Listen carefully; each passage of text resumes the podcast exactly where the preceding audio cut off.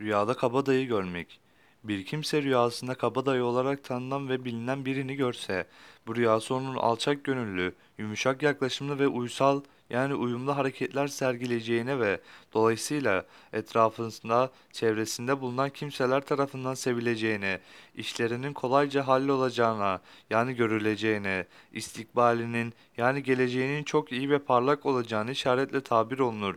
Çünkü güzel huylu, sıcakkanlı sevecen insanın dostu ve arkadaşı çok olur. Bu sebeple her tarafta işlerini kolayca halleder ve dolayısıyla büyük bir çevresi olunca da işlerini çok ilerletmiş olur demektir.